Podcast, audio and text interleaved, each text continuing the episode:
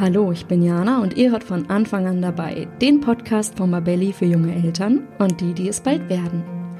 Egal wie alt der Nachwuchs beim Kita-Start ist, die erste Zeit ist aufregend, auch für uns Eltern. Über das, was ihr vorher wissen müsst, spreche ich heute mit dem Erziehungswissenschaftler und Erzieher Patrick. Er hat Tipps für die Kita-Platzsuche, weiß, wo typische Eingewöhnungsfehler liegen und verrät, wie aus Eltern und Kita-Team eine Erziehungspartnerschaft wird. Dabei benennt er auch ganz klar, welche Probleme es häufig in den Kitas gibt und was für ihn Eltern-No-Gos sind. Ihr steht kurz vor der Eingewöhnung oder überlegt noch, wie ihr das Thema Kita angehen wollt, dann hört unbedingt rein. Lieber Patrick, ich freue mich, dass du heute hier zu Gast bist. Ja, ich freue mich auch sehr. Wir sprechen heute über das Thema Kita-Start. Du bist heute als Experte hier und äh, gibst Tipps, wie der Kita-Start möglichst unkompliziert und gut klappen kann, und zwar sowohl für die Kinder als auch die Eltern und im Optimalfall natürlich auch für die Erzieherinnen und Erzieher. Ich würde sagen, gleich zu Beginn stellst du dich kurz vor und verrätst unseren Zuhörerinnen und Zuhörern mal, warum du heute hier bist. Genau, also mein Name ist Patrick Pfennig. Ich betreibe selber einen Podcast für Kita-Themen. Der Kita, äh, der Podcast heißt Kita-Podcast Grüße aus dem Morgenkreis und in dem widme ich mich ganz, ganz vielen Themen, die irgendwie auch nur für den Kita-Bereich relevant sein könnten oder mhm. sind. Ähm, das ist ja immer eine Ansichtssache. Und der richtet sich hauptsächlich an PädagogInnen und Erzieherinnen, aber soll natürlich auch ansprechend für Eltern sein. Also da kann man natürlich auch immer gerne mal reinhören, ähm, wenn man sich informieren möchte, weil die Intention ist auch so ein bisschen, dass, naja, ich habe so ein bisschen die Hoffnung, ähm, dass die na, Eltern und aber auch PädagogInnen sich dann gegenseitig auch besser verstehen, mehr Verständnis füreinander haben, weil es ist ja auch immer eine Erziehungspartnerschaft und da macht es ja auch immer Sinn, ja, einfach sich gegenseitig mal zuzuhören und auch gegenseitig ähm, e, zu erklären, warum manche Dinge so sind, wie sie sind. Ja. ja? Genau, also ähm, vielleicht so ein bisschen als Hintergrund, was ich eigentlich so gemacht habe, dass ich darauf gekommen bin auch noch. Ähm, ich bin selber, habe ich die Erzieherausbildung gemacht, ähm, im Anschluss auch Erziehungswissenschaften dann noch studiert, also kenne sowohl die theoretische als auch die praktische Seite relativ gut. Ähm, habe dann mehrere Jahre auch im Kita-Bereich gearbeitet, einmal als normaler Erzieher eben und aber auch auf Leitungsebene. Und da habe ich in verschiedenen Bundesländern auch gearbeitet. Das ist vielleicht noch mal ganz interessant, weil die Erzieherausbildung und auch allgemein die Kitas in den verschiedenen Bundesländern auch sehr unterschiedlich aufgestellt sind. Ähm, und habe auch verschiedene Trägerarten sozusagen durchlaufen. Mhm. Also ich habe bei, bei einer städtischen Kita gearbeitet, ähm, bei privaten Kitas beziehungsweise auch bei kirchlichen. Und das ist auch nochmal interessant, weil das gerade auch zu dem Thema, was heute ja ist, mit äh, Eingewöhnung, Kita-Platz finden und so, auch sehr, sehr unterschiedlich geregelt ist, wie man denn da einen Platz bekommt und vielleicht auch nicht. Ja. Äh, genau. Und wichtig vielleicht noch, also beim Kita-Podcast ist es so, da habe ich noch meine Kollegin, die Joanna, die ist meistens auch dabei. Und ja, wir haben uns einfach ähm, so das auf die Fahne geschrieben, dass wir diesen Podcast machen möchten. Einfach weil wir manchmal so das Gefühl haben, auch äh, wir erleben so verrückte Sachen, schöne Sachen, auch ärgerliche Sachen. Also das muss man auch dazu sagen. Also wir sind auch schon so, dass wir sagen, wir möchten bei bestimmten Themen auch mal so den Finger in die Wunde legen. Ne? Ja. Das finden wir auch ganz, auch ganz wichtig, weil es auch ganz viele Missstände ja auch in Kitas noch gibt. Ja, das ist äh, ich ja, das ist wohl wahr. Ich habe da ja eher die Elternperspektive und ähm, dadurch, dass ich aber auch viele Erzieherinnen, Erzieher irgendwie in meinem Umfeld habe, kriege ich es auch mit, was da eben ähm, ja auch aus der Perspektive schief läuft oder eben vor allem auch schwierig ist. Und es geht auch ganz viel da um Arbeitsbedingungen, die leider nicht so gut sind, wie wir es uns für alle Beteiligten wünschen würden. Ja, ich fand es gerade interessant. Du hast gesagt, du hast in verschiedenen Bundesländern schon gearbeitet, in verschiedenen Trägern. Das heißt, du bist wirklich sehr erfahren und damit ein Top-Ansprechpartner heute für die Fragen, um die es geht. Ja, ich würde sagen, wir steigen jetzt richtig ein. Vielen Dank für die Vorstellung. Und zwar mhm. ist es so, ich habe mich natürlich im Rahmen der Recherche für diese Folge mit dir äh, ein bisschen zurückerinnert und dachte so, mein Kleiner geht jetzt seit fast zwei Jahren in die Kita wird im Herbst vier. Das heißt, das war so kurz vor seinem zweiten Geburtstag, als es losging mit äh, Kita.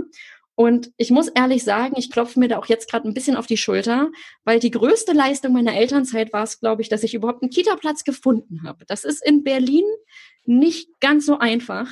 Und das liegt, also man kann mir nicht vorwerfen, ich hätte mich zu spät gekümmert. Ich habe schon im frühen Stadium meiner Schwangerschaft angefangen, Kitas abzutelefonieren und persönlich zu besuchen. Das hat dann aber trotzdem dazu geführt, dass ich dann irgendwie im Frühjahr 2000 18 äh, mit zunehmender Verzweiflung von einer Excel-Tabelle mit 60 Zeilen gesessen hatte, um irgendwie den Überblick zu behalten bei Wartelistenplätzen und Kennenlerngesprächen und das alles so im Blick zu haben. Und du hast es gerade gesagt, du hast in verschiedenen Bundesländern gearbeitet und einen breiten Blick. Ist das eine Sache, die nur in Berlin so furchtbar ist oder gibt es das auch anderswo?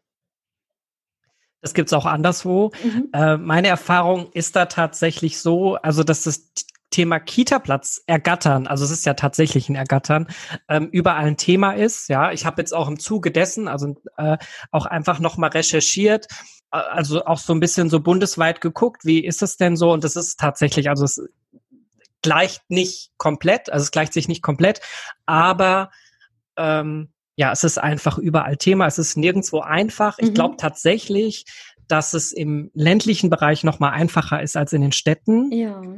Ähm, trotzdem ist es aber so, dass man, also das ist auch so die Empfehlung, die ich allen mitgeben kann, dass man sich einfach frühzeitig kümmert, beziehungsweise, also man muss gar nicht, also nicht zwingend überall sich ganz, ganz früh anmelden, aber es ist auf jeden Fall schon mal sinnvoll, sich sehr, sehr früh zu erkundigen, wie das denn in der jeweiligen Stadt oder in dem jeweiligen Dorf funktioniert. Ähm, das ist, das ist, glaube ich, das Wichtigste, was man schon mal sagen kann, also dass man das einfach auf dem Schirm hat, ähm, sich Gedanken macht, wann finde ich es denn sinnvoll oder wie sind die Umstände, ähm, wann möchte ich mein Kind in die Kita geben und dementsprechend dann einfach gucken. Mhm. Ähm, weil, weil die Organisation tatsächlich dieses, was muss ich tun, sehr unterschiedlich ist. Ähm, es gibt manche Träger, beispielsweise manche städtischen Träger, ähm, wo die Plätze tatsächlich dann auf dem Amt verteilt werden. Das heißt, es gibt da auf dem Amt ähm, eine zuständige Person, die dann sozusagen organisiert, wo welches Kind in die Kita geht, die das tatsächlich verteilt, die auch guckt, wie sind die Stunden sinnvoll, äh, sinnvoll verteilt. Und es gibt aber auch andere Träger, da entscheiden tatsächlich dann die Leitungen der jeweiligen Kita. Ja, also da ähm, und ich habe jetzt mal geschaut, also in Frankfurt beispielsweise, also was bei mir relativ in der Nähe ist, da läuft es über ein Online-Portal ab. Man registriert ja. sich in diesem Online-Portal. Ähm, dieses Portal ist, naja, eigentlich für alle Betreuungsplätze von Geburt sozusagen bis Ende Grundschule ja, da registriert man sich, da gibt man seine Daten ein, meinetwegen in welchem Umfeld man sucht, wie weit maximal die Entfernung sein sollte. Da kann man auch bestimmte, da kann man auch tatsächlich sehen, wo sind denn aktuell oder in diesem und jedem Monat freie Plätze. Mhm. Genau, man registriert sich da eben und dann können, kann man da auch mit den jeweiligen Leitungen oder wer auch immer da über den Platz dann entscheidet, kommunizieren, kann Nachrichten empfangen. Also das ist so ein, ja, einfach ein Portal, was das ganz gut regelt. Man kann sich da bei bestimmten vormerken lassen, man gibt sein Datum an, ab wann man einsteigen möchte sozusagen. Ähm, bei, das ist eigentlich ganz gut. Es ist aber immer sinnvoll, tatsächlich ähm, naja, flexibel zu sein. Das, also je, flexib, je flexibler man ist, je, je mehr man bereit ist, auch einen weiteren Anfahrtsweg beispielsweise äh, in Anspruch zu nehmen, dann ist, steigt natürlich die Chance, einen Kita-Platz auch zeitig zu bekommen, ja. Und ich habe jetzt dann, wie gesagt, auch mal geguckt, ob es ähnliche Sachen auch woanders gibt. Und das ist auch in Köln so. Und ich glaube, in Berlin hatte ich jetzt auch noch mal nachgeguckt. In Berlin ist, glaube ich, Ende letzten Jahres auch ähm, so eine Plattform an den Start gegangen. Also ich glaube tatsächlich, in den größeren Städten ist es wirklich so. In den kleineren bin ich mir nicht so ganz sicher. Da muss man, wie gesagt, einfach immer mal bei der Stadt fragen, wie läuft denn bei euch die Platzvergabe ab?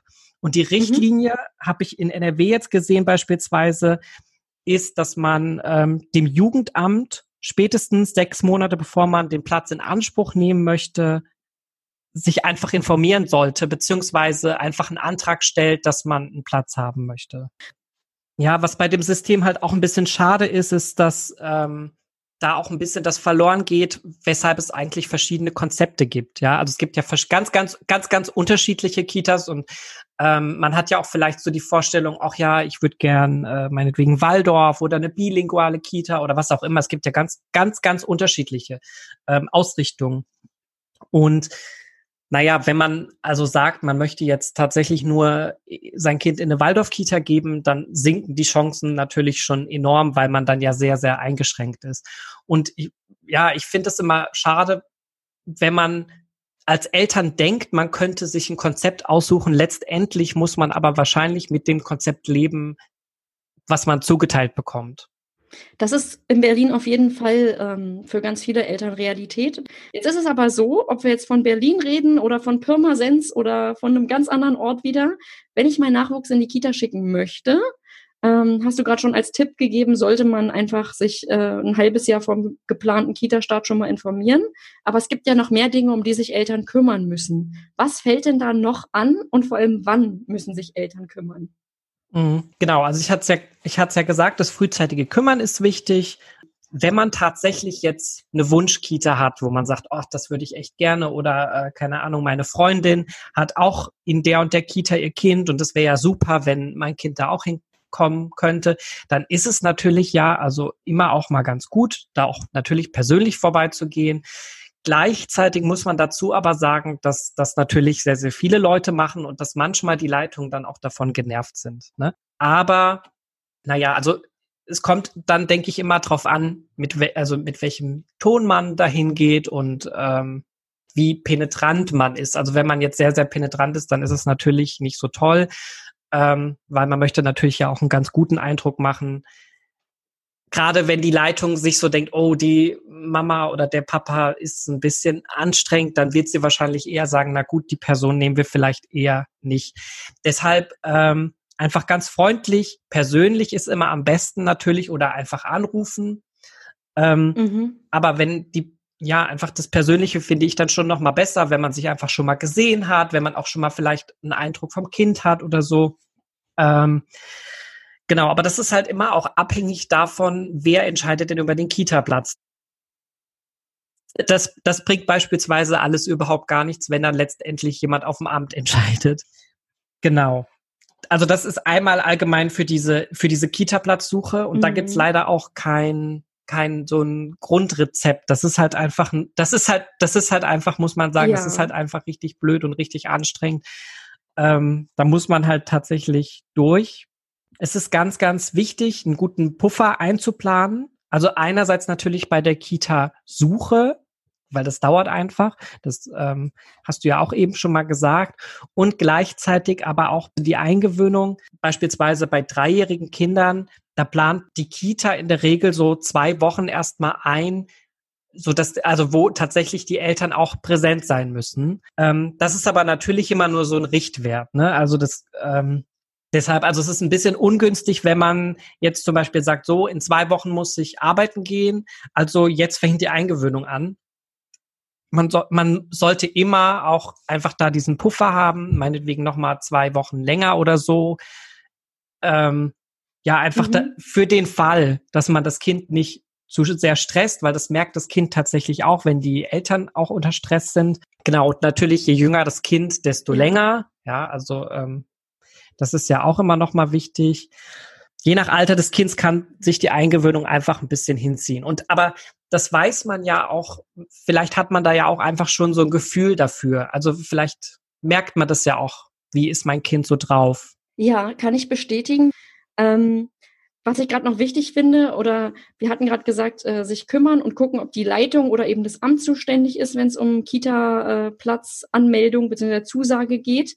Dementsprechend je nachdem, wer da zuständig ist, dementsprechend gestaltet sich natürlich auch der ganze Papierkram darauf hin. Mhm. Also wir können jetzt schlecht gemein, allgemeingültige Tipps geben. Wir haben es gerade schon gesagt, es ist sehr, sehr unterschiedlich in den Bundesländern. Ein guter erster Schritt ist aber immer dieser Kita-Platz-Navigator im Zweifel oder eben das Amt ansprechen. Und ich würde beides auch in den Show Notes einfach mal äh, beispielhaft verlinken, wie so ein Kita-Platz-Navigator mhm. aussieht.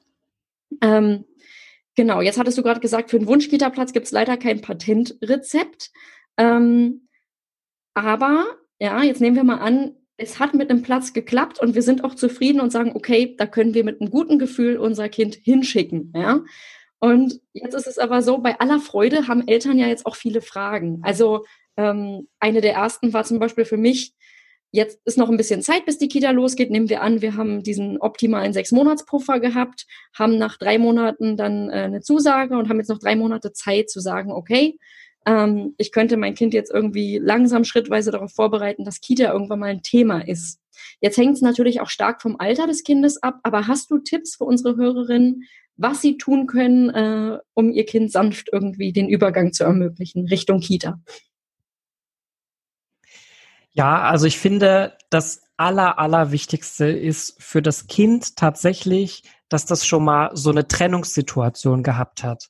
Also das bedeutet, dass man auch einfach schon im frühen Alter, und da kann ich wirklich sagen, also sobald das Urvertrauen natürlich da ist, ne, also klar, am Anfang macht, also gibt man das Kind jetzt nicht direkt mal weg, so.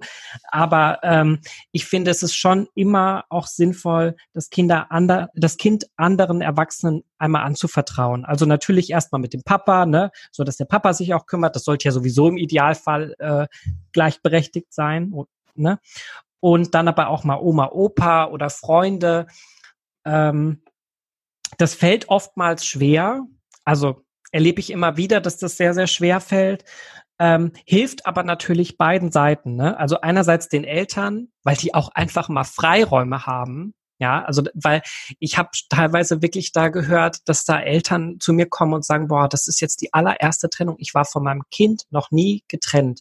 Und ähm, also das äh, finde ich immer sehr, sehr bedenklich. Also nicht bedenklich im, also weil ähm, das ja auch für die Mutter sehr, sehr anstrengend ist. Also tatsächlich wirklich kaum eigen, äh, eigene Räume zu haben und mhm. gerade auch das Thema, ähm, ich glaube, das hattest du auch im Podcast schon mal aufgegriffen, das Thema Beziehung. Man hat ja auch noch einen Partner, also in, in der Regel, ähm, was da dann auch sehr, sehr leidet und sich da wirklich diese Räume zu schaffen, das finde ich sowieso ja grundsätzlich wichtig. Aber mhm. für die kind, also für das Kind ist es natürlich auch sehr positiv, wenn es einfach mal lernt, aha, die Mama geht weg und die Mama kommt auch wieder. Ähm, und ich glaube, das ist tatsächlich, was es für alle, für das Kind, für die Eltern und auch für die Erzieher und Erzieherinnen viel, viel leichter macht, weil ähm, wenn man in der Kita dann plötzlich sagt, oh, jetzt ist die allererste Trennung von der Mama, dann ist es halt ähm, oftmals schwierig. Mhm. Und ja, das ist, es hilft einfach, wenn das Kind das schon gewohnt ist, wenn das Kind das einfach schon mal gehabt ja. hat. Ähm, und das kann man ja sehr, sehr kleinschrittig machen. Also es, man muss ja nicht direkt sagen, so, und jetzt bin ich mal eine Woche weg, so, sondern, sondern es hilft ja auch einfach so, vielleicht einfach mal eine Stunde oder so, die Oma passt auf oder wie auch immer. Ich weiß, das ist auch nicht immer so einfach, Oma, Opa, Freunde zu mobilisieren, aber es gibt ja immer irgendwelche Möglichkeiten. Also, und wenn es dann irgendwie, keine Ahnung, ein Babysitter ist, den man, ja. äh, dann mal stundenweise engagiert oder so. Also ähm, da gibt's meistens ja schon irgendwelche Wege. Gleichzeitig finde ich es ganz, ganz gut, ähm, wenn das Kind tatsächlich schon mal andere Kinder auch kennengelernt hat. Also das ist gerade so für, für Einzelkinder ähm, finde ich sehr sinnvoll, wenn das Kind tatsächlich auch bestimmte Regeln auch einfach gelernt hat, die es vielleicht mit Erwachsenen nicht so leicht lernen kann. Einfach wie, interagi wie interagiere ich mit anderen Kindern? Ich lerne zu, ich lerne zu teilen, ähm, auch mal zu warten. Und das ist auch total gut, weil das vermeidet dann auch viele Konflikte später. Genau. Also wir hatten jetzt zum einen, dass ein Kind, bevor es jetzt in die Kita kommt, im Optimalfall schon mal Trennungserfahrungen ja. hatte, am besten auch schrittweise. Und du hattest auch schon ganz richtig gesagt, also ich kenne das selber, vor allem manchmal ist es ja auch so, man hat sich das vor der Geburt des Babys so easy vorgestellt und hat gedacht, Mama, Papa machen es gleichberechtigt. Manchmal ist es dann in der Realität anders oder der Mann ist viel beruflich unterwegs und die Frau sitzt eben doch sehr viel alleine mit dem Kind da, die Großeltern sind nicht in der Nähe. Dann ist es nicht so einfach, aber was du gerade sagst, dieses es ist ja auch unglaublich anstrengend für die mhm. Mütter, einfach ähm, rund um die Uhr mit ihrem Baby zusammen zu sein oder mit ihrem Kleinkind ähm, ohne Möglichkeit auf Pause. Und dann ist natürlich dieser Kita-Schritt auch für die Mütter ein unglaublich großer, also wenn es das erste Mal ist. Und ähm, von daher kann ich diesen Tipp, den du gerade gibst, nur bestätigen. Ich kann aber auch die Seite nachvollziehen, die sagt, boah, das ist gar nicht so einfach manchmal. Also da gehört natürlich auch ein bisschen was zu. Aber ähm, ich glaube, da hilft sich, dieses Ziel im Kopf abzurufen. Ich möchte, dass mein Kind in die Kita geht. Ich möchte diese Eingewöhnung behutsam angehen können. Und deswegen fange ich jetzt schon ein bisschen an, irgendwie zu schauen, dass das Kind mal eine Stunde ähm, einfach von wem anders betreut wird. Es können genau. ja manchmal auch Nachbarn sein, die auch Kinder haben oder eine Freundin, die vielleicht auch kein Kind hat, aber vielleicht mal aufs Aufpassen möchte. Ja, also das muss ja nicht müssen. Es kommen ja nicht nur Familien oder Großeltern dazu in Frage. Da gibt es glaube ich ganz genau. viele Möglichkeiten. Und das Zweite war neben die Trennung ist schon da, dass das Kind auch möglichst schon Interaktion mit anderen Kindern hatte. Ja. Mhm. Und was genau, was mir mhm. gerade noch einfällt, also es hat auch noch ein bisschen mit den anderen beiden Punkten zu tun, ähm, ist ja, also wir denken immer, ja, vielleicht wird das für das Kind so schwierig, diese, diese Trennungssituation, aber es ist ja tatsächlich, also du hast es eben schon mal so ein bisschen angedeutet, auch für die Eltern, ja, also tatsächlich auch mal gespürt zu haben, wie fühlt sich das an, mhm. das Kind, also sich vom Kind zu lösen, ja.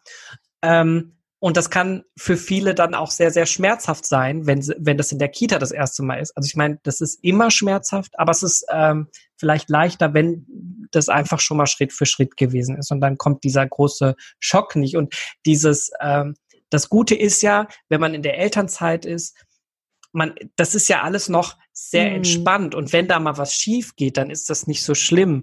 Aber es kommt ja dann hinterher in der Eingewöhnung dann auch immer noch der Druck hin, so, oh mein Gott, ich muss in einem Monat, muss mhm. ich wieder arbeiten und mein Arbeitgeber ist vielleicht nicht so flexibel. Ähm, und das ist halt alles, was diese Anspannung, die überträgt sich ja auch dann tatsächlich aufs Kind. Die Kinder haben ja sehr, sehr sensible Antennen und ähm, kriegen das ja auch alles mit. Und wenn die Kinder merken, Mama oder Papa ähm, geht's gerade überhaupt nicht gut, dann ist die Wahrscheinlichkeit auch relativ hoch, dass es da auch zu Problemen kommen kann. Bei mir war es auch so, das kann ich gerade bestätigen, was du sagtest mit diesem Loslassen. Ich weiß, dass mir in der Kita gesagt wurde, ja, du musst äh, loslassen und Vertrauen haben. Und das hatte ich auch und dachte immer, warum erzählen die mir das denn? Ich verstehe gar nicht, worauf sie hinaus wollen. Letztendlich war es aber wirklich so, dass ich irgendwann nach den ersten Wochen gemerkt habe, erst jetzt hat es bei mir auch Klick gemacht, und dieses schlechte Gewissen, was sich Mütter ja auch ganz, ganz häufig machen, so, oh Gott, ich gebe mein Kind jetzt in die Kita, ist das okay? Bin ich jetzt irgendwie, ähm, trotzdem kann ich trotzdem eine gute Mutter mhm. sein? Mhm. Und wie wird es meinem Kind da gehen? All diese Gedanken, dass das auch für mich ein bisschen Zeit brauchte, ähm, bis ich da wirklich fein mit war. Jetzt ist es so, jetzt haben wir, ähm, also die Tipps fand ich jetzt schon mal super. Jetzt ist es aber so, Eingewöhnung, wenn es dann wirklich losgeht, auch wenn jedes Kind anders ist, es gibt ja schon einen gewissen Ablauf, den da, ähm, den da das pädagogische Fachpersonal immer, immer sozusagen durchgeht. Kannst du einmal so einen typischen Eingewöhnungsablauf erklären?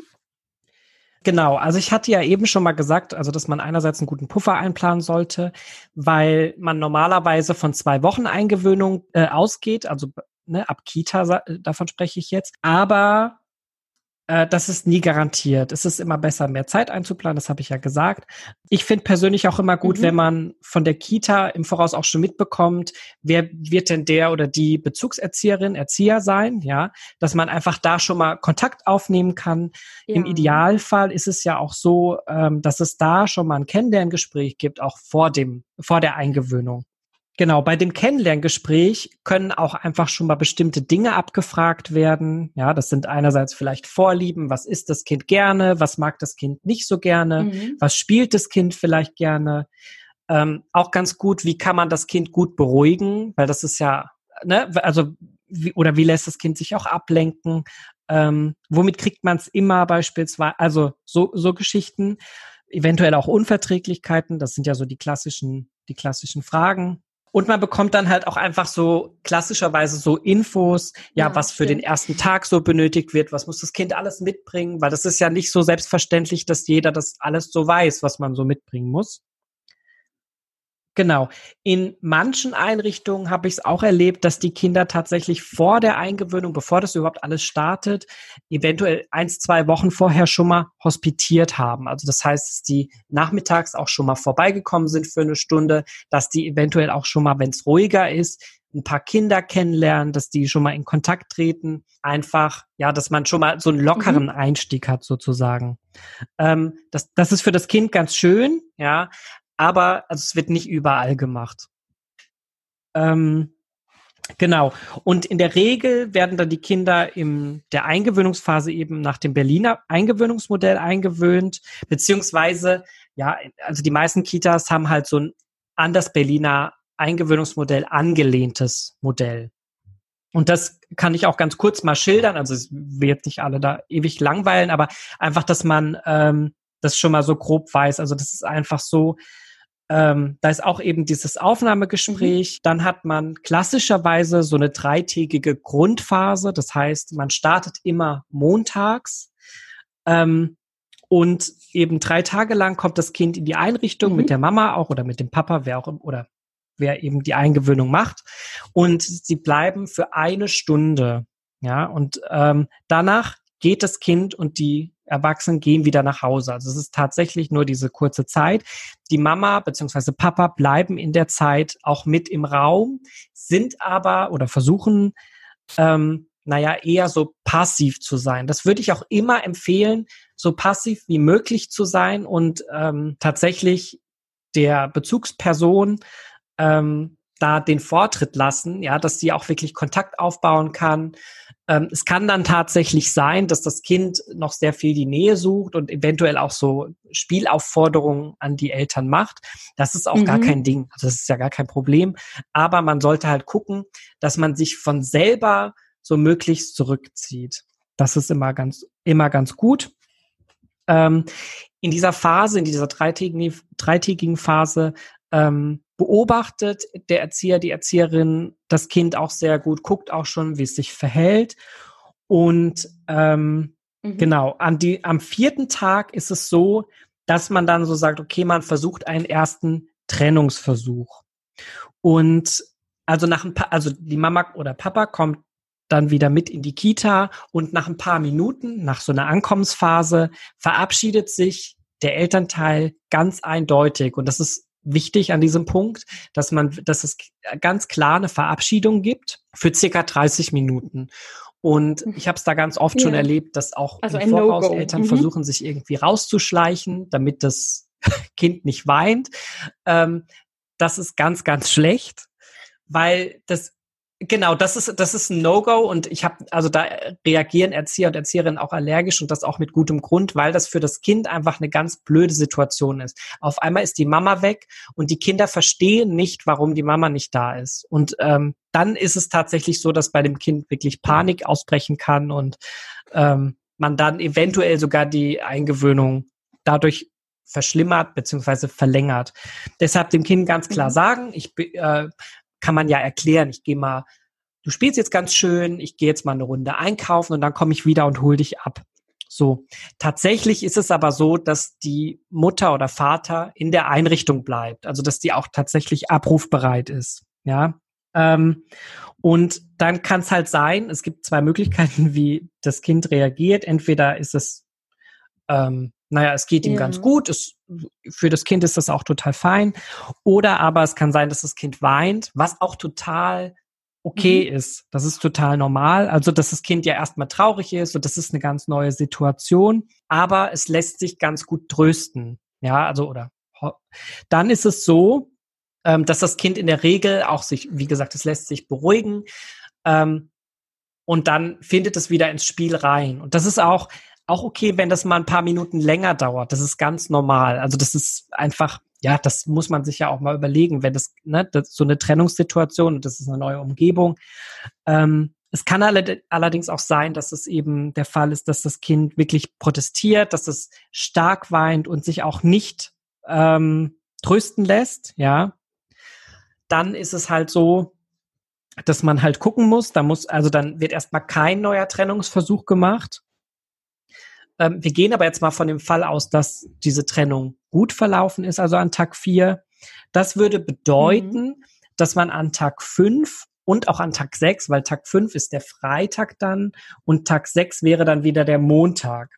Das heißt, ähm, man dehnt dann sozusagen die Zeit nochmal aus ein bisschen. Also ja, man, man also muss da immer mhm. vorsichtig sein. Also wenn es jetzt das einmal eine halbe Stunde war, dann macht man vielleicht beim nächsten Mal eine Stunde. Ja, egal, Mhm. Genau, egal wie gut das gelaufen ist, man sollte niemals zu schnell das steigern, weil man verschätzt sich da manchmal. Ähm, Und genau, dann, man steigert es dann und wichtig ist immer an dem in der, also in der zweiten Woche sozusagen an dem Montag macht man immer genau das Gleiche, was am Freitag gewesen ist. Weil das Wochenende ist immer noch mal speziell, ne? da hat man Kita ausgesetzt und dann ist alles immer noch mal anders. Und in der zweiten Woche eben, also gerade bei kleineren, sagt man dann auch einfach so, dann ist es tatsächlich so, dass beispielsweise dann auch so Situationen sind wie Füttern oder Wickeln, dass das entweder schon tatsächlich von Erzieher, Erzieherin übernommen wird mhm. oder dass zumindest Erzieher, Erzieherin dabei zuguckt und das dann nach und nach übernimmt, sozusagen. So wie das Kind das auch zulässt. Und ist es so der Fall, dass das Kind eben sich nicht hat beruhigen lassen, dann ist Tag fünf und sechs ein bisschen anders. Dann ist es einfach so, ähm, ja, dass man einfach nochmal die Beziehung zum Erzieher, Erzieherin stabilisiert dass man einfach noch mal mehr an dieser Beziehung arbeitet und dann erst am siebten Tag wieder versucht, je nachdem, ähm, eine neue Trennung anzusetzen. Da ist es dann tatsächlich so, dass die Eingewöhnung dann eben einfach noch mal ein bisschen länger dauert. Da kann man dann davon ausgehen, dass die schon mal mindestens eine Woche noch mal mehr einplanen müssen. Und ähm, dann nach also die folgenden Tage findet dann einfach immer eine längere Steigerung statt. Also meinetwegen dann zwei Stunden, dann vielleicht schon mal bis zum Mittagessen und dann immer nach und nach. Genau, man dehnt, genau, man dehnt es aus und immer, wenn es irgendwie, naja, ich sag mal, ein bisschen problematischer verläuft, dann bleibt man noch mal stehen und macht am nächsten Tag einfach noch mal genau das Gleiche. Also einfach im Tempo des Kindes und dann kommt eben die Schlussphase irgendwann, ja. wo die Eltern sich eben nicht mehr in der Einrichtung aufhalten, aber wo die immer noch jederzeit erreichbar sind. Das ist halt immer auch wichtig, weil ja einfach es immer noch mal mhm. Umschwünge geben kann sozusagen man sagt ja dann auch, also nach zwei Wochen oder nach drei Wochen ist auch die Eingewöhnung noch nicht abgeschlossen. Also klar, die Eltern sind dann nicht mehr da, aber bis ein Kind wirklich tatsächlich so diesen ganzen Tagesablauf, die Rituale verstanden hat, ähm, wirklich auch äh, Spielpartner komplett findet und alle ja, einfach so einen Überblick hat, dauert das ja einfach schon noch mal eine längere Zeit. Ich habe jetzt rausgehört, eine gute Eingewöhnung basiert im Prinzip auch darauf, ähm, Zeit einzuplanen, dem Kind Zeit zu lassen und vor allem auch aufs Kind zu gucken. Also nicht zu denken, so drei Wochen und dann muss das ja laufen, stand so im Buch, sondern wirklich zu schauen, was, äh, wie alle Seiten sich da, sich da äh, dran gewöhnen, Schritt für Schritt. Jetzt wollte ich gerne wissen von dir, ob du noch einen Tipp hast, wie Eltern ihr Kind in der Eingewöhnungszeit unterstützen können. Gibt es da noch was, wo du sagst, das ist, da können Eltern auf jeden Fall ihrem Kind auch noch mal was Gutes tun, abseits der Tipps? Also ich kann gerne noch was ergänzen und zwar ist es, ähm, ist es total sinnvoll, Rituale mit dem Kind gemeinsam zu schaffen. Das bedeutet ähm, beispielsweise beim Abschied zu gucken, ähm, was kann ich denn machen, um den Abschied zu, zu erleichtern. Meinetwegen, ähm, wir treffen uns nochmal an irgendeinem Fenster und wir winken uns gegenseitig oder meinetwegen auch ein Abschiedskurs, der, also der, so jetzt machen wir den letzten Abschiedskurs und dann gehe ich eben. Und da ist es dann aber auch wichtig, tatsächlich dann auch zu gehen und das nicht eben irgendwie noch ewig herauszuzögern und dann nochmal ein Küsschen und nochmal ein Küsschen und nochmal winken, ähm, weil das fällt auch manchmal ziemlich schwer dann, also für beide Seiten. Ansonsten kann man gerne auch so ein Stofftier oder so ein Schnuffeltuch mitgeben. Manchmal mhm. hilft sogar auch ein T-Shirt oder irgendein Schal oder was von der Mama, der nach der Mama riecht. Das sind einfach so Dinge, die ähm, das Kind nochmal beruhigen können. Und es muss jetzt auch nicht unbedingt ein Stofftier sein, sondern es kann auch für das Kind einfach ein Spielzeug, irgend, irgendwas sein, was es gut findet von zu Hause, was es an zu Hause auch erinnert. Äh, eigentlich gibt's ja die Regel, man bringt keine Spielsachen mit, aber in der Eingewöhnung ist es ganz oft nochmal anders, da ist es dann okay. In manchen Einrichtungen ist es auch so, dass die mit den Kindern am Anfang gemeinsam so ein Plakat gestalten. Ähm, der, also so ein Plakat, was dann aufgehangen wird, was laminiert wird, wo einfach so eine Familienübersicht vom Kind gemacht wird. Also meinetwegen äh, mit Fotos von Mama, Papa, Haustier, Geschwister oder so. Ähm, das ist einerseits ganz schön, dass man das aufhängen kann. Also also, dass jeder auch sehen kann, ach ja, ja, der hier, der Felix, der hat ja hier so und so eine Familie. Aber das ist auch für das Kind ganz toll, weil das Kind, wenn es die Mama oder Papa vermisst, dann auch da nochmal gucken kann und auch erzählen kann. Ähm, manchmal ist es auch ganz schön mit beispielsweise Haustier, wenn man, wenn das Kind einfach so von zu Hause erzählen kann. Das finde ich immer eine ganz gute Sache. Und so kommen die Kinder auch gegenseitig in Kontakt oder äh, weiß, also Kinder stellen dann dem neuen Kind vielleicht auch Fragen ähm, dazu. Und hilfreich ist gleichzeitig auch, dass das Kind während der Eingewöhnung sehr viel Schlaf hat. Ja, das ist einfach, also generell auch zu Hause, mhm. dass es frühzeitig ins Bett geht, meinetwegen nicht bis äh, in die Puppen wach ist, weil einfach so ein Kita-Tag für ein Kind mhm. super anstrengend ist. Also es ist ja wie für uns auch so ein Arbeitstag. Das sind super ja. viele Eindrücke und ähm, da ist es einfach schön, wenn das Kind nicht morgens irgendwie komplett müde in die Kita kommt. Wichtig ist es auch, einfach genügend Zeit mhm. vor der Kita einzuplanen, ja, also weil ähm, gerade diese Trennungssituation, auch wenn ein Kind eingewöhnt ist schon, dauert einfach manchmal länger, als man sich das so denkt, ja, dann hat das Kind gerade einen schlechten Tag und braucht noch mal äh, fünf Minuten länger und wenn der Papa oder die Mama dann schon stresst, hier, ich muss aber jetzt auf die Arbeit, macht es die Sache manchmal nicht so viel, äh, nicht so einfach, genau. Und ganz, ganz wichtig, ja. der letzte Punkt noch, ähm, ist es Versprechen einhalten. Wenn ich meinem Kind sage, wenn ich meinem Kind sage, du, ich bin sofort wieder da, oh ja. dann stimmt das ja nicht. Also, äh, also das ist halt, oder also das ist so schwierig. Das Kind kann, oder wenn ich sage, ich bin doch in einer Viertelstunde schon wieder da, das Kind weiß ja nicht, was eine Viertelstunde ist. Das ist also, dass, dass man das auch kindgerecht erklärt, wann die Mama wieder da ist oder der Papa. Und ja, also das ist genauso wie nicht einfach wegschleichen, finde ich es ganz, ganz wichtig, Versprechen einzuhalten. Wenn das äh, wenn man sagt, dass ich bin nur ganz kurz weg und in Wirklichkeit sind es aber ja doch drei Stunden. Dann stimmt's nicht. Hm, dann, dann nicht. Ähm, Genau, dann, dann, mhm. dann stimmt's nicht.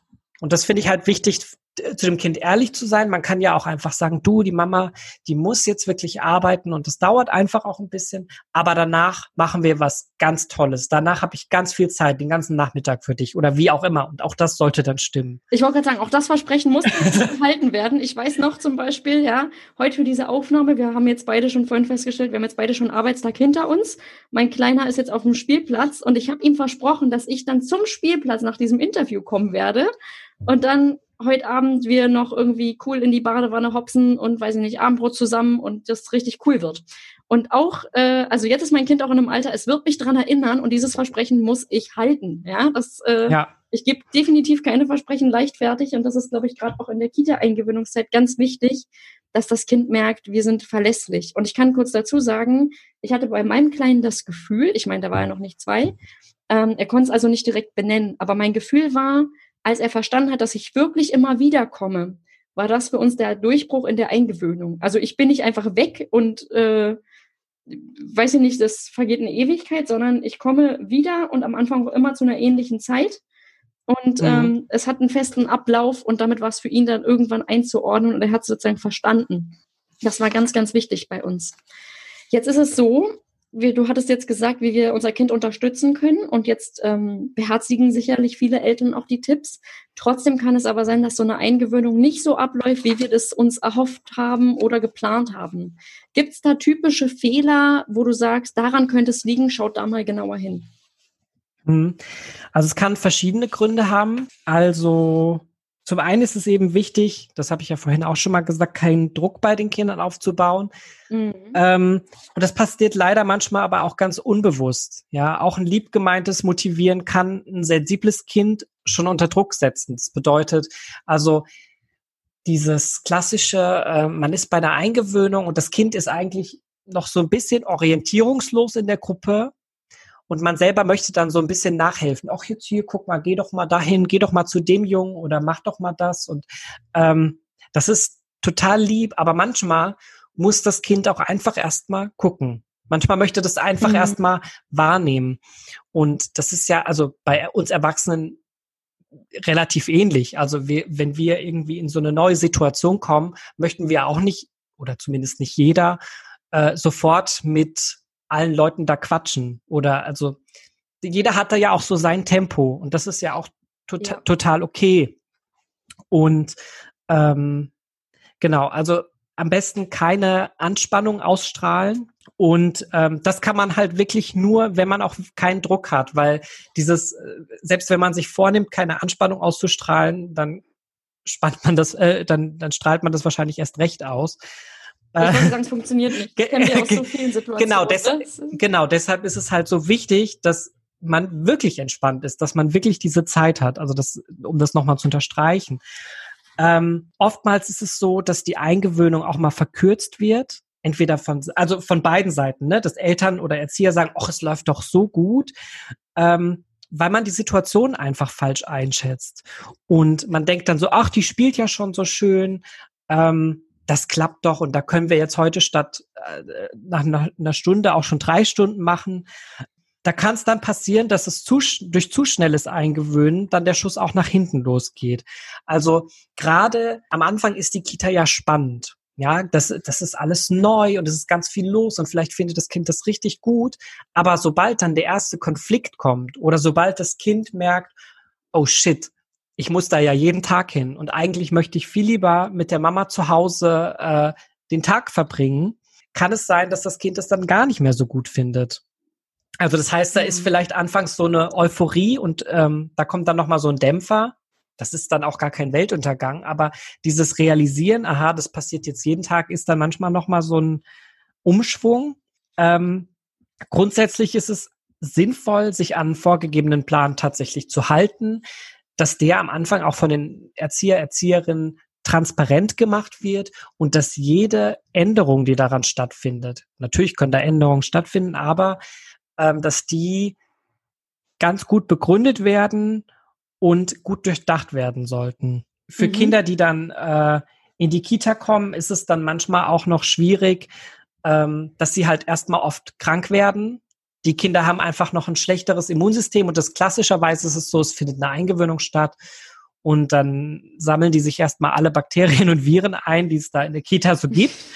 Ähm, das kann natürlich eine Eingewöhnung auch nochmal erschweren, ja, weil wir ja auch ganz klar, ganz klar ja. sagen, ähm, bei Krankheit bitte zu Hause bleiben. Ähm, da muss man dann halt immer gucken.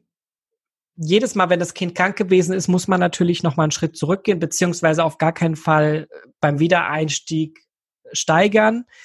Ähm, das kann es natürlich noch mal schwieriger machen. Ganz wichtig finde ich den Hinweis, ne? Kinder nicht krank hinschicken, zum einen, aber auch, ähm, dass man das einplant. Ja, also ich, ja glaube, viele Eltern bedenken das gar nicht, dass natürlich, wenn ich mein Kind eingewöhne, dass das jetzt nicht heißt, ich habe mir jetzt hier meinen Zeitplan gesetzt und dann kann ich wieder voll arbeiten und ähm, alles läuft wie bevor ich ein Kind hatte, sondern ähm, es kann eben, oder Kinder werden krank und der erste Kita-Winter, ähm, da musste ich schon stark auf die Rücksichtnahme meiner Vorgesetzten bei meinem damaligen Arbeitgeber immer setzen und sagen, hey, erster Kita-Winter, es ist wie es ja. ist, äh, mein Kind ist zu Hause, ja, also da muss man, muss man vorher schon mal das einplanen und kann am besten auch schon als Elternpaar vielleicht drüber sprechen.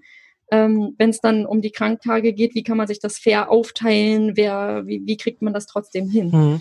Und dann kommt gleichzeitig, also das ist alles, was so in die Elternrichtung geht, aber natürlich gibt es auch Probleme vom Träger her, beziehungsweise von Erzieher und Erzieherinnen. Ne? Also das muss man auch ganz klar benennen. Ähm, es ist oftmals so, dass naja, die, dass viele Eingewöhnungen auch gleichzeitig stattfinden, ähm, dass, dass die Erzieher gerade bei Kita-Jahresbeginn es so ist, dass halt, keine Ahnung, alle zwei Wochen äh, eine Erzieherin ein neues Kind bekommt. Also das ist jetzt nicht überall so, aber es ist häufig so. Und ähm, da auch ein Druck auf Erzieherseite ist tatsächlich.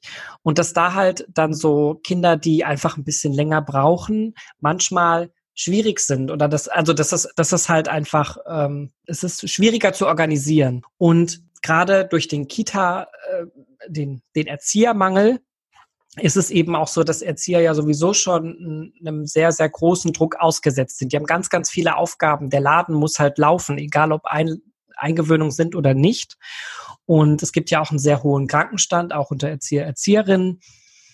Und ähm, gerade wenn dann die Eingewöhnung eben ist und es dauert eventuell ein bisschen länger und eventuell fehlt noch eine andere Kollegin, fühlen sich Eltern auch manchmal so aufs Abstellgleis gesetzt, ne? Ähm, oder man fühlt, also Eltern denken dann, es wird sich nicht genug dem Kind zugewendet. Und ich finde, das stimmt auch tatsächlich, aber das hat dann nichts mit einem bösen Willen zu tun oder zumindest in den meisten Fällen nicht, ähm, sondern einfach, dass einfach das mega stressig ist und das ist, finde ich, immer noch mal wichtig, den Eltern auch transparent zu machen, ähm, dass das ja einfach manchmal ein ganz schöner Spagat ist.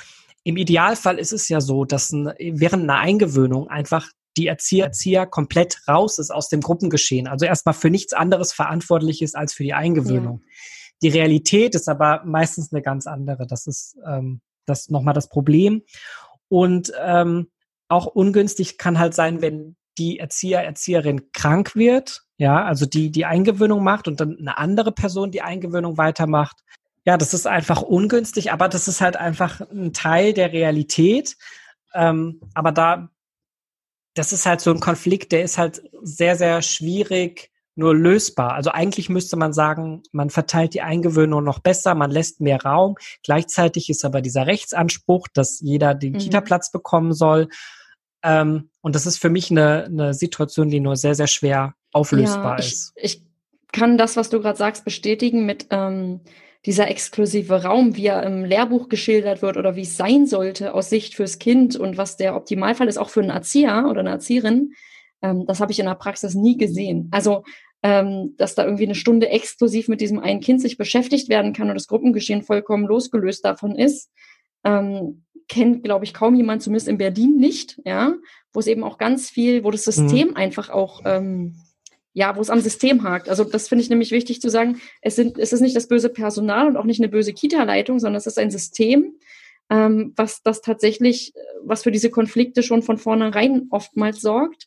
Und trotzdem habe ich dann irgendwann das Gespräch mit der Kita einfach gesucht und habe gesagt, boah, ich merke, mein Kind braucht da irgendwie mehr. Können wir das auch mal anders organisieren? Oder was würde da jetzt irgendwie euch helfen? Wie können wir uns da treffen? Ähm, aber ich finde es ganz wichtig, wie du sagst, äh, dass die Eltern das auf jeden Fall schon mal vorher wissen und ähm, dass das auch transparent von allen Seiten dann einfach angesprochen werden kann. Ähm, dass man sagt, boah, irgendwie habe ich hier das Gefühl, mein Kind kommt zu kurz, das erschwert wahrscheinlich die Eingewöhnung, ich merk's, äh, was können wir tun? Jetzt ist es so, wenn wir diese Fehler versuchen zu vermeiden oder wenn wir da auch mit der Kita ins Gespräch kommen, kann es ja trotzdem sein, auch bei äh, sehr guten Bedingungen, dass mein Kind, wie du schon meintest, irgendwann kommt dieser Realitätsschock, nenne ich es jetzt mal, nach der anfänglichen Euphorie vielleicht, und das Kind möchte einfach nicht in die Kita mhm. gehen. Hast du da einen Tipp, was Eltern tun können, wenn das Kind einfach ähm, sehr stark signalisiert, dass es am liebsten weiterhin gern zu Hause sein möchte? Was, was hilft da? Ja, also in ganz, ganz wenigen Fällen habe ich es wirklich bisher erlebt, ähm, dass wir mit den Eltern tatsächlich ein Gespräch darüber geführt haben, dass das Kind einfach noch nicht so weit ist. Ja, also dass äh, ja, dass die, wenn die Eingewöhnung sich einfach sehr, sehr lang gezogen hat, man sieht gar keine Fortschritte ähm, und das Kind einfach den ganzen Tag nur durchweint oder also die Zeit, die ja. es eben da ist. Ähm, ich habe selbst auch erlebt, dass Eingewöhnungen ganz, ganz lang gedauert haben, beziehungsweise nie richtig abgeschlossen waren. Das hat aber immer dann, also meiner Meinung nach auch viele Faktoren. Also wenn zum Beispiel meinetwegen ähm, das Kind sehr unregelmäßig kommt und man eigentlich immer wieder von vorne anfängt oder so. Ähm, in manchen Fällen funktioniert auch tatsächlich, also meiner Meinung nach, das ist jetzt nur meine Einschätzung, das Berliner Eingewöhnungsmodell nicht bei mhm. manchen Kindern, ja. Ähm, und dann ist es einfach ein pures Ausprobieren. Also da muss man wirklich dann einfach gucken, was haben wir noch für Ideen, was können wir anbieten. Ähm, ähm, und das ist auch manchmal sehr, sehr hart für die Eltern ja auch zu ertragen. Ne? Generell, wenn das Kind, wenn das Kind weint und die Mama geht. Und da finde ich es aber immer wichtig, auch tatsächlich mit der Mama abzusprechen. Ich weiß, das Kind weint jetzt, aber machen Sie sich keine Gedanken. Jemand wird Sie gleich anrufen. Ja, also und, und berichten nach zehn Minuten, Viertelstunde, wie es läuft ähm, und eine Rückmeldung geben, dass die Mama nicht zusammen äh, zu Hause sitzt. Und die ganze Zeit denkt, um äh, Gottes Willen. Ge genau, genau, genau, dass die, dass die sich keine Gedanken machen muss. Und ähm, wichtig ist da aber, finde ich, immer von selber anrufen, weil das ist immer schwierig, weil man ja gerade in dieser Tröstsituation ist und wenn das Kind irgendwie mitbekommt, die Mama ruft gerade an, ne, dann ist es auch immer wieder ein bisschen schwierig. Ähm, Und da finde ich aber dann auch immer wichtig, dass die Erzieher, Erzieherinnen sich dann auch daran halten, wenn sie das versprechen, dass sie es auch tatsächlich machen. Weil da ja. geht's ja auch dann wieder um, also nicht nur das Kind muss ja ein Vertrauen aufbauen zur Erzieherin, sondern auch natürlich die Eltern. Ja, finde ich auch ganz wichtig, dass wirklich ehrlich gesagt wird, das Kind ließ sich heute schwer beruhigen und nicht dieses, ja, nach drei Minuten war alles gut, was dann irgendwie nicht stimmt, weil dann kommt natürlich so ein Misstrauen, ne? Ja, und das ist halt, ähm, aus diesem Grund ist es halt so wichtig, dass man einfach Zeit hat für diese Eingewöhnung als Erzieher, Erzieherin, dass man, dass man da ähm, Räume hat, dass man Dinge ausprobieren kann, dass man Angebote schaffen kann, dass man gucken kann, was kann ich dem Kind noch bieten sozusagen, dass es sich zumindest mal auf mich einlässt. Mhm. Ähm, genau. Und eventuell ähm, könnte man ja auch beispielsweise, also das ist jetzt noch so eine Idee, die mir kommt, mal gucken, das Kind auch fragen, also als Elternteil, welche Kinder findest du denn ganz gut da in der Kita? Ne, so. Und dass man die vielleicht auch mal nach Hause einlädt, dass man so sagt, so, wir können, die können, oder auch, können ja auch mit den Eltern kommen, dass die sich zumindest schon mal kennenlernen, in einer entspannten Situation mit der Mama auch beispielsweise. Und ähm, weil ich glaube tatsächlich, wenn man schon mal so einen Verbündeten hat in der Kita, ja, den man schon kennt, mit dem man vielleicht auch schon mal gespielt hat, ist das manchmal auch schon halb so schlimm nur noch. Ja, verstehe ich total den Aspekt oder den Tipp und den finde ich total gut. Ich glaube, die Gründe, warum eine Eingewöhnung scheitern könnte oder nicht so einfach ist oder diese ähm, nicht so positiven Verläufe erstmal hatten wir jetzt ganz viel besprochen. Und jetzt haben wir echt viel über Kinder und Eltern mit ihren Fragen und Sorgen gesprochen. Und jetzt hast du ja auch am Anfang erwähnt, du hast selber einen Podcast, der sich auch vor allem an Fachpersonal wendet. Und ich würde jetzt gern zum Abschluss von dir als Erzieher wissen, was sind für euch denn drängende Themen oder auch was können wir Eltern denn tun, um euch zu unterstützen? Was würdest du dir ganz persönlich vielleicht wünschen? Ähm, was würde dir die Arbeit erleichtern, verschönern, verbessern?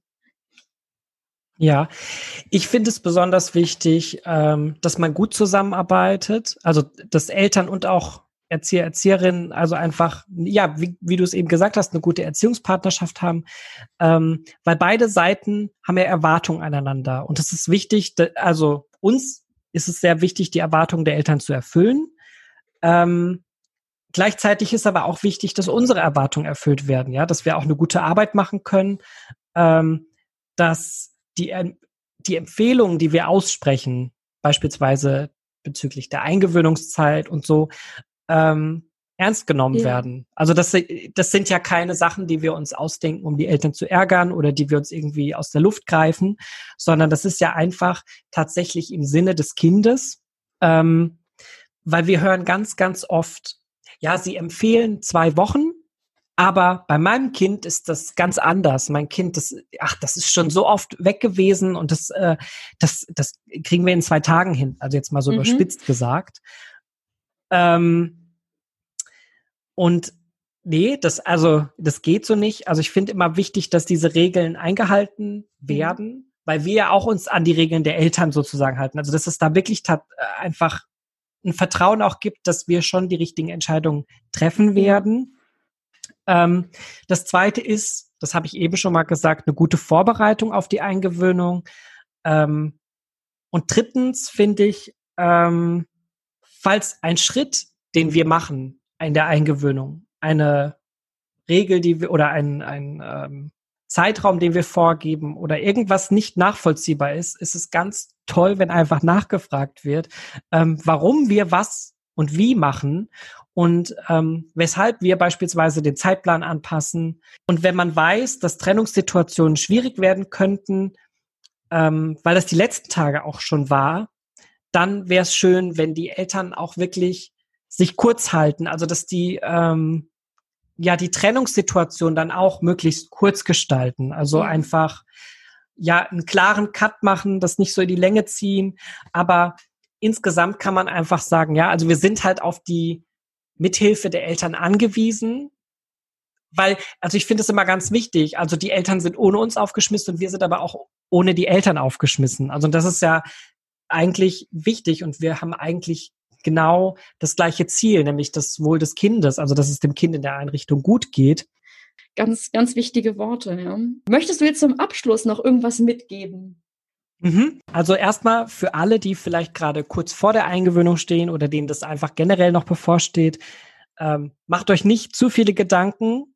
Die Zeit der Eingewöhnung ist für, ja, für alle eine spannende Zeit. Also egal wie mhm. stressig das ist, das ist einfach total aufregend und ähm, gerade für die Kinder, aber auch für die Eltern und Erzieher natürlich, ähm, wenn man da die Zeit als was Positives sieht, dann geht es, glaube ich, auch alles viel, viel leichter. Also das Kind ist kurz davor, ganz, ganz viele tolle neue Erfahrungen zu sammeln, auch ganz viele Entwicklungsschritte zu gehen.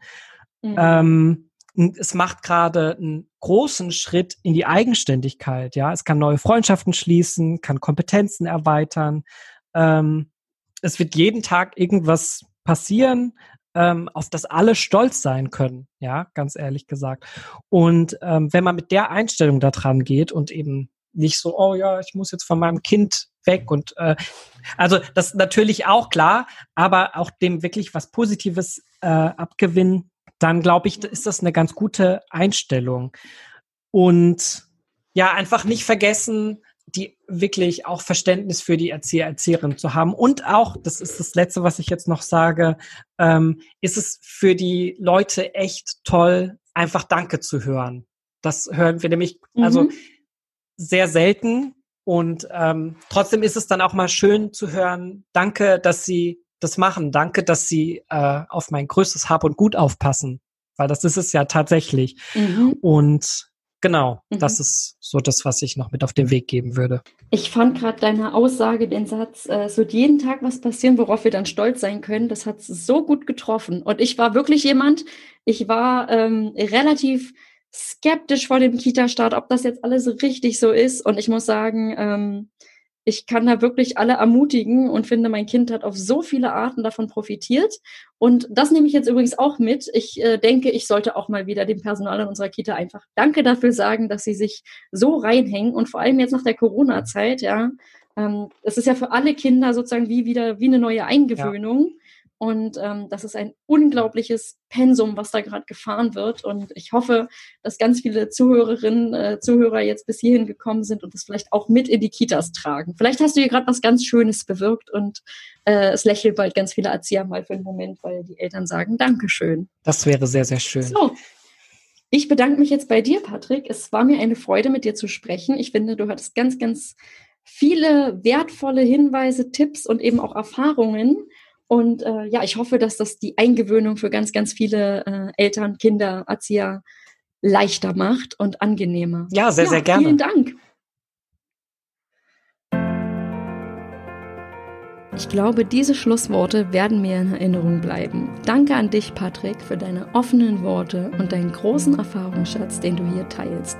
Auch wenn ich weiß, dass die Fachkräfte in den Kitas einen anspruchsvollen Job machen, Patricks Werben um Vertrauen und Anerkennung hat bei mir auf jeden Fall was bewirkt. Vielleicht habt ihr jetzt auch noch mal einen anderen Einblick bekommen. Die vielen Infos und Tipps rund um die Eingewöhnung erleichtern euch hoffentlich den Kita-Start für den vor allem eins wichtig ist. Planung ist gut, Flexibilität ist besser. Alles Gute, eure Jana. Wenn euch der Podcast gefallen hat, dann abonniert ihn bei iTunes, Spotify oder wo auch immer ihr uns hört, um keine neuen Folgen mehr zu verpassen.